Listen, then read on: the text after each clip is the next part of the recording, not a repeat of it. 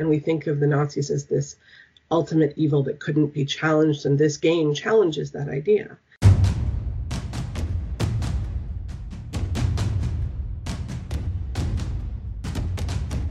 You're listening to War College, a weekly podcast that brings you the stories from behind the front lines. Here are your hosts, Matthew Gault and Jason Fields.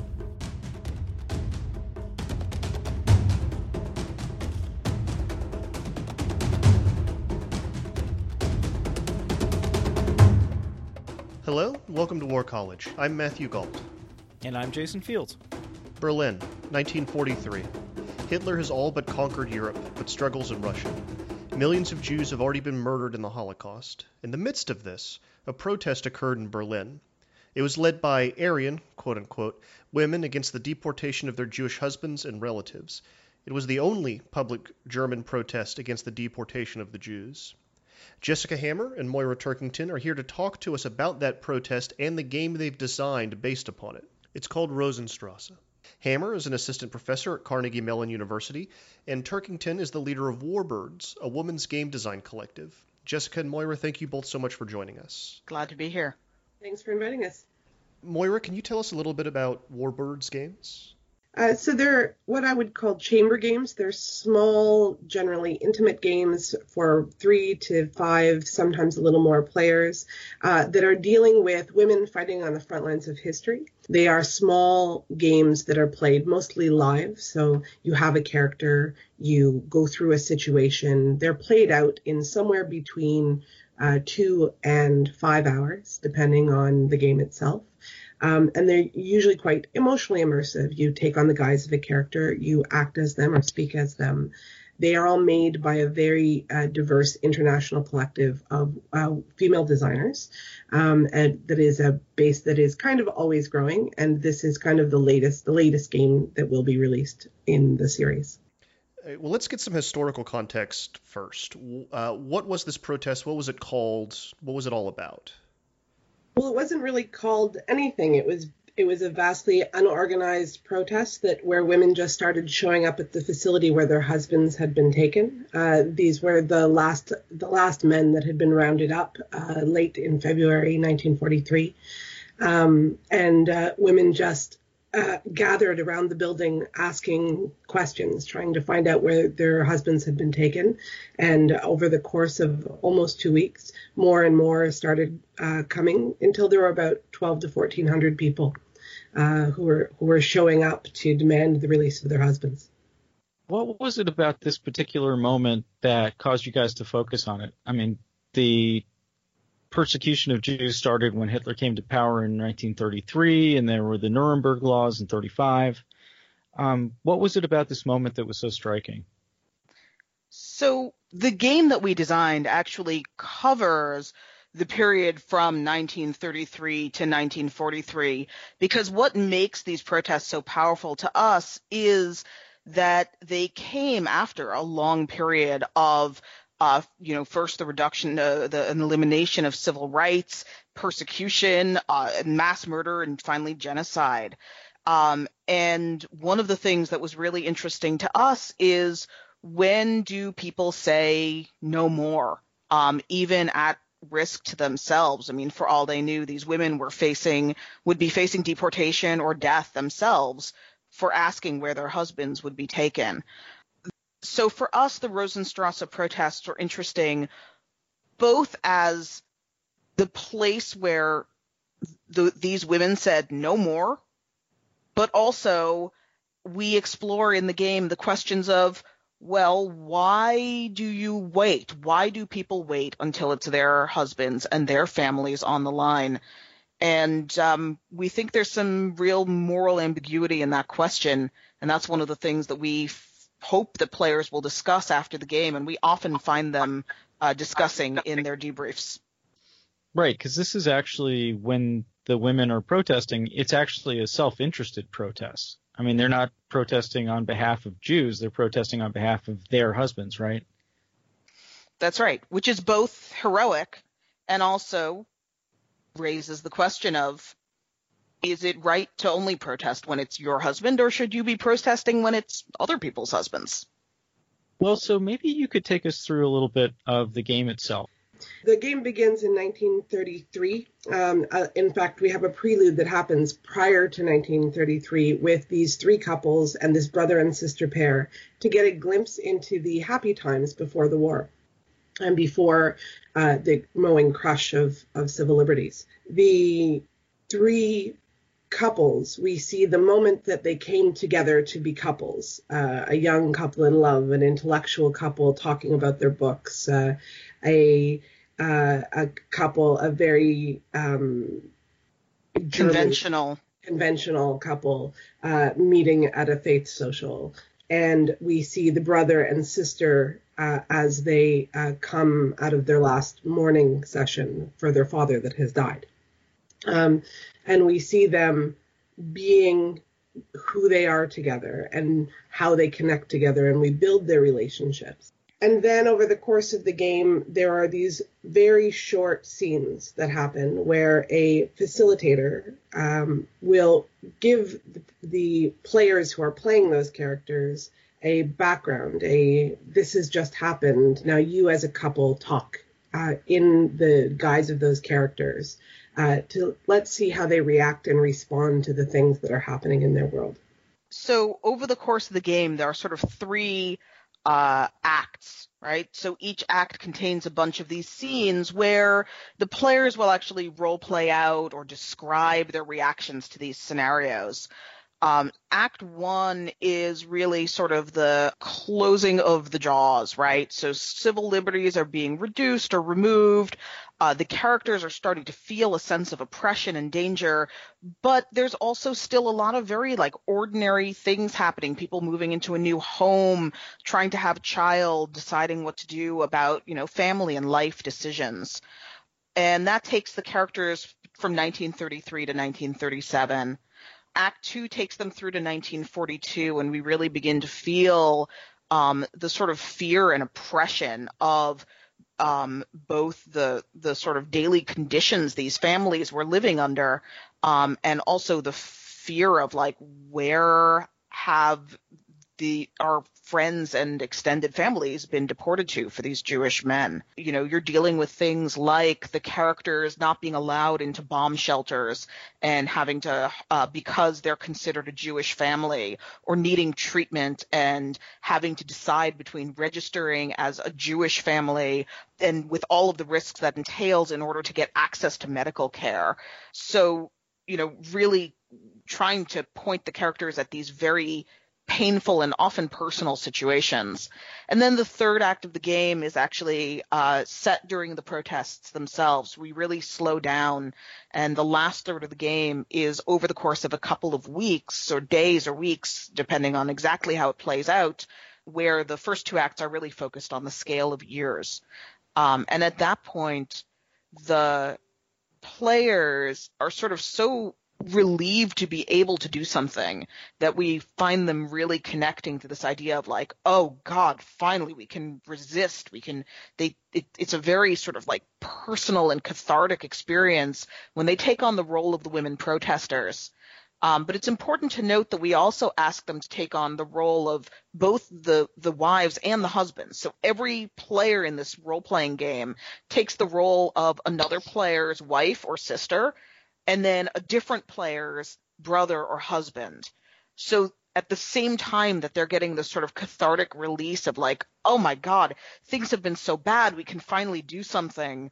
Uh, there's also this fear for themselves, for their own characters who are imprisoned and under threat of death, and for the characters that they're that they're married to, for their spouse, the the the male characters that their female characters are married to. So it's sort of both for the self and the other. And this dual role um, is one of the really important things about the game that we really wanted to center both the voices of women, but also the voices of Jews. And in this case, that meant giving having those be two two characters that everybody takes on both roles. Can we talk about the the historical research y'all did a little bit. Are these the these characters that the players are inhabiting? Are they based on real people and real stories? So they're certainly inspired by real people and real stories. We we we read as much firsthand material as possible to really get an understanding of. I mean, we read all the all the facts and figures to the 200 uh, or more uh, restrictions that were placed on Jewish families. Uh, we had to go into all the the law stuff about what qualified a family to be privileged or not. Um, but when when we were writing it, the most important piece was to really understand the lived experience of people. But they don't aim to, to represent any particular person, obviously. Uh, they're inspired by them and by many of the crises that we read about them facing. Um, so they face similar challenges. But also because we're not telling their stories, the players themselves have a say in what happens in their lives, about what are the choices they make, and about how much risk they're putting themselves in on a regular basis when they face these dilemmas that pop up in front of them. So, can you give an example more of a choice that people might have? Uh, so uh, Jess alluded to one earlier, which is there's a family in the game that is um, uh, there's a, the brother and the sister are both married. Uh, they're they're both Jewish and they're both married to non-Jewish Germans, and uh, she is privileged and considered a German under the law because her husband's Jewish and so they're sorry her husband is German, so therefore their family is safe. Uh, whereas he is also married to a German Christian, um, but he's not safe because uh, the the German or Jewishness of a household was determined by the man in it. Um, the man and his wife have had a child, and that child has come prematurely and is um, uh, is needing urgent medical care, and that child can be cannot be brought to a, a German institution because they'll be rejected because they don't serve uh, Jewish people who at this point uh, in the war are no longer citizens. Um, they can go to a Jewish hospital, but they would have to register to be to be served at the Jewish hospital, which means they would be put on the grand registry, and, and they have already we are already advanced well enough into uh, the early 40s where they know that registration may not may be a very dangerous option. So they have to make decisions about whether or not they're going to do that, um, or who's going to take care of the child, or if for example, the sister might take the baby and pretend it's her own and put herself and her family at risk in order to do it.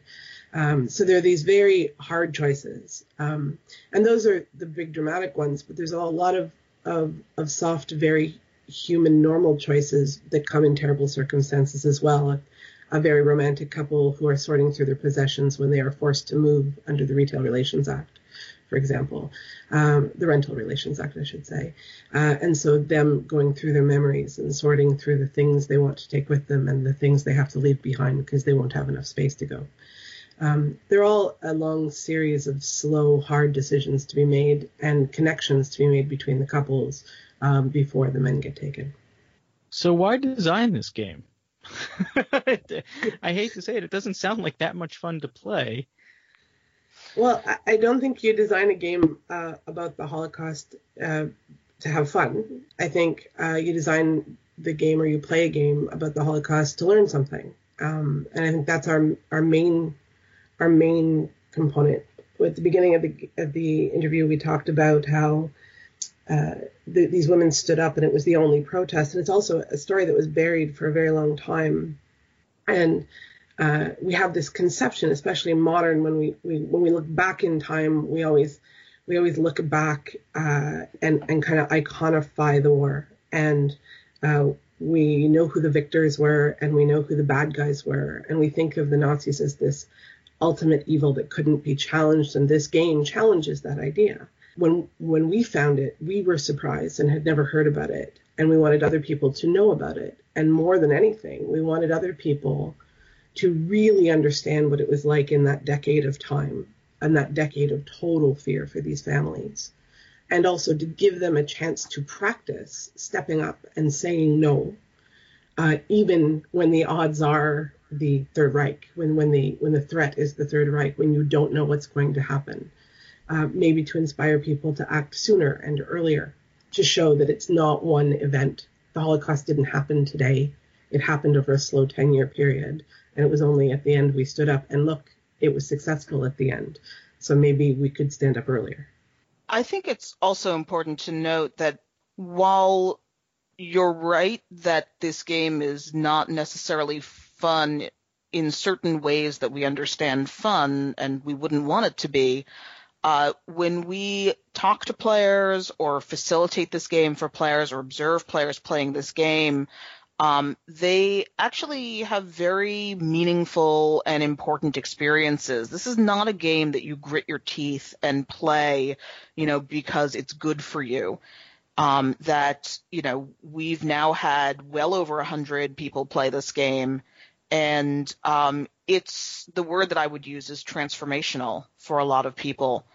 Um, that it's a way of um, experiencing another time, another place, another self, and working through very difficult concepts, which can be quite profound and satisfying in in its own right. And I think that when we use the word fun, uh, you know, as a game researcher, one of the things I actually do in my classes, my students are not allowed to use the word fun um, because they need to be more precise. There are many different kinds of fun and many different kinds of positive experiences that people can have in games. And so even though the story is a hard one and the choices that these characters are making are impossible and players describe being profoundly moved and enraged and and and drawn to activism in the ways that we really hope they would um, we also have people coming back saying, when can I play this again? Right? When can I have this experience a second time? Um, because it's meaningful and moving and important. So, you know, it's not a, it's not a light comedy, but it's a powerful experience that I think would be difficult to accomplish outside of the context of a game. One of the places that I always go and point to is is other forms of media. We don't expect every movie that we watch to be fun, even if we're sitting in a theater with our friends. We expect some of the movies that we watch to be deeply moving, transformational, hard to deal with, uh, exploratory. We expect uh, some of the the books uh, we read. Books we right? read. Exactly. Yeah. That's right. And so why should why should an art form or a media type like games uh, be any different. I think that's terrific. I just think, uh, yeah, no, thank you for explaining that. Can we talk about the the the end game? Uh, literally the end phase of of the Rosenstrasse game. Uh, what was the aftermath of these protests? How is it depicted in, in the game? Um, what happened to these women and these families?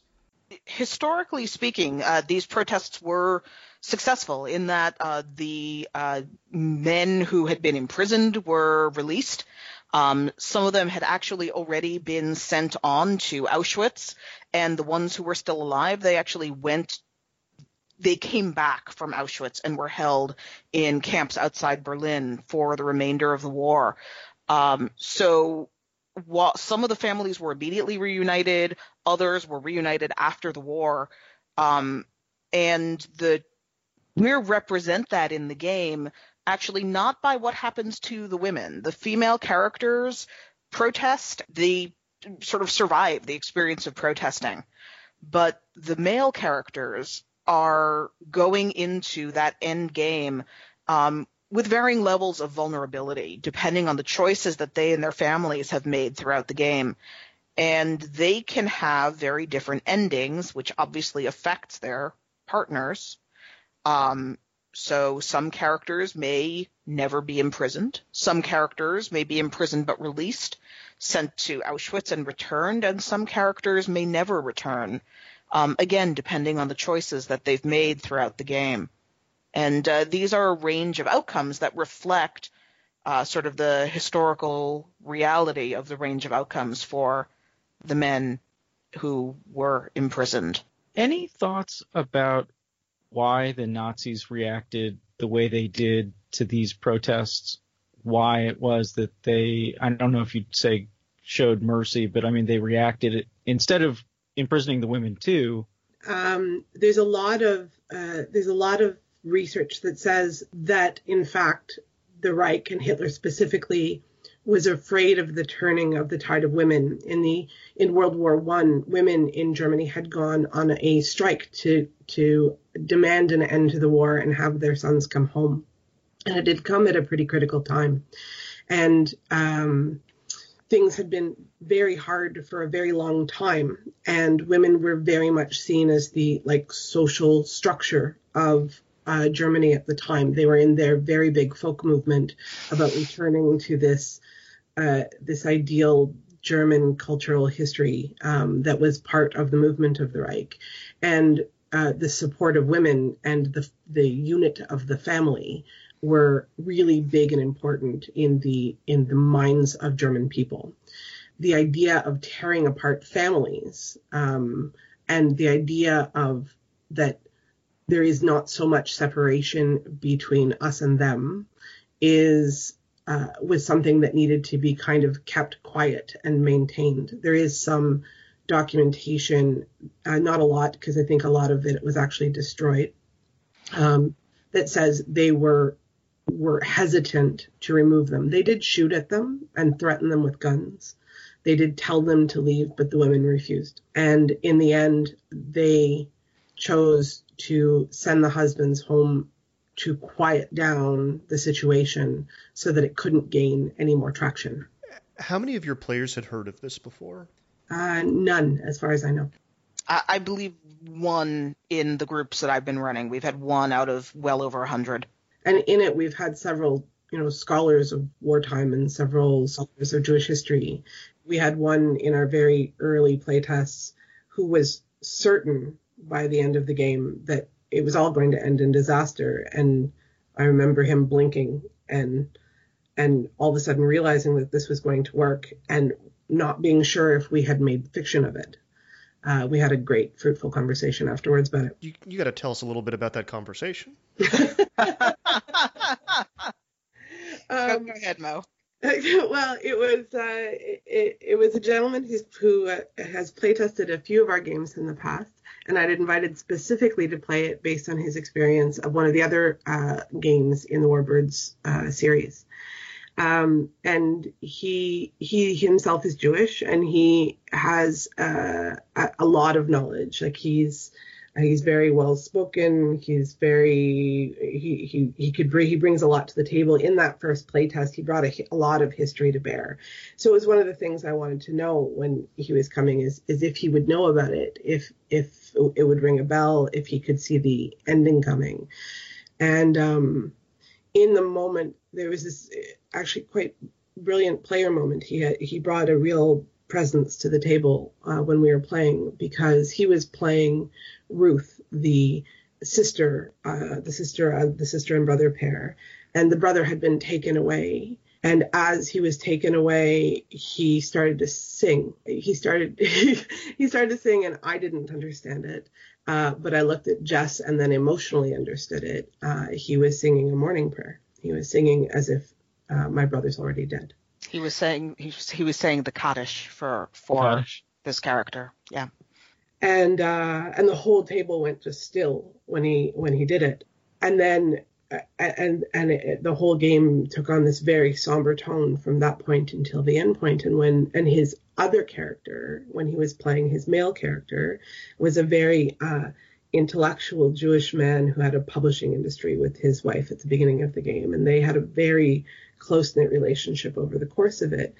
And he was the first person his character was the first character to be released.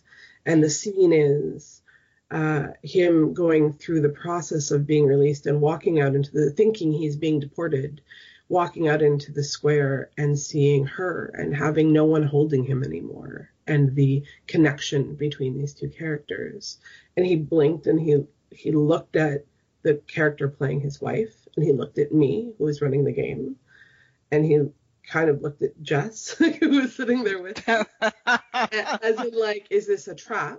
And then moved in through the scene as if it was happening, and then they had a conversation in character, and and and there was there was tears at the table, and uh, and that scene ended, and he didn't ask right away, but went through with a much curious eye to see how this was going to turn out. And the very first thing out of his mouth at the end was, Is it real? Is it real? Did this actually happen? And we said, Yeah. And we and he wanted some details about the history, and we gave it to him. And he said he'd never heard of it before, never ever heard of it before, uh, but was really glad to have known it uh, for sure. And that's a that's a fairly common reaction. I think rarely as as sort of dramatic as with as with this player. Um, but people will often say like, I can't believe this, right? Did did you just make that part up for the game? And we will actually point them toward uh, resources where they can learn more. And a number of our players have actually gone on to do things like visit the Rosenstrasse Memorial in Berlin because Yeah, we they've get, we get pictures. we get pictures, selfies, selfies at the Rosenstrasse Memorial in Berlin from people who've played our game because they feel this deeply personal connection to it, and it's sort of um, it's almost like a beacon in a way that it gives them hope that like when you stand up and do something difficult and courageous, it can make a difference. You can save lives. You can stand up against oppression. And so I think they kind of go away with like, wow, like this this is really possible and this is possible for me. And then you start getting pictures from the Rosenstrasse Memorial. So I have one final question for you guys, and then Matt, maybe you have something else. But how do you get people to play games like this? It sounds like the results you're getting are exactly the results you're looking for, um, at least in some cases. How do you actually get people to play? And do you think that it would be beneficial? I mean, is this something that people should be doing in their own living rooms, or what setting do you see for them? So so far we've been taking this game to uh, game festivals, uh, conventions, other kinds of events where um, people are coming to role play and to have new kinds of role playing experiences. Um, we've also been running uh, sessions at CMU, and uh, we've just sort of been advertising like you can come and play this game and we've had a steady stream of people showing up who just want to understand what it's like who care about history or who are excited about role playing and want to do something new um, one of the things that we have been thinking about is what is the long-term trajectory for the game uh, you know, we've had people, for example, approach us and say, well, we're educators. Could we assign this in our classes? And I think that it's really important to both of us um, and Mo, you can step in if I'm I'm overstepping. Um, that this is something that people should choose to do. So we uh, we would like people to be running this in their living rooms for their friends, for their communities. Um, but we don't ever want someone to come to this game because they have to. Um, we want people to come to this because they care about new kinds of role playing experiences because they care about history, because they care about activism and resisting oppression, because they care about women and women's history, right? There's a lot of ways for people to connect to the game. I think that the minute you say you have to, um, it really changes the kinds of experiences you get out of it. Jessica Moira, thank you so much for coming on the show and telling us about this. Oh, thank you very much for inviting us. We're really happy to be here. Thank you. It was great. That's it this week. Thank you for listening to the show. War College is me, Matthew Gault, and Jason, Jason Fields. Please subscribe to us on iTunes and leave a rating or a comment. It helps other people find the show. And if you're lucky, Jason will read your comment on the air. We've got some bonus episodes coming up, as well as a discussion about the future of artificial intelligence on the battlefield, a look at the Russian criminal underground, and a peek at some of the conflicts no one is covering. See you next week, and thank you for listening.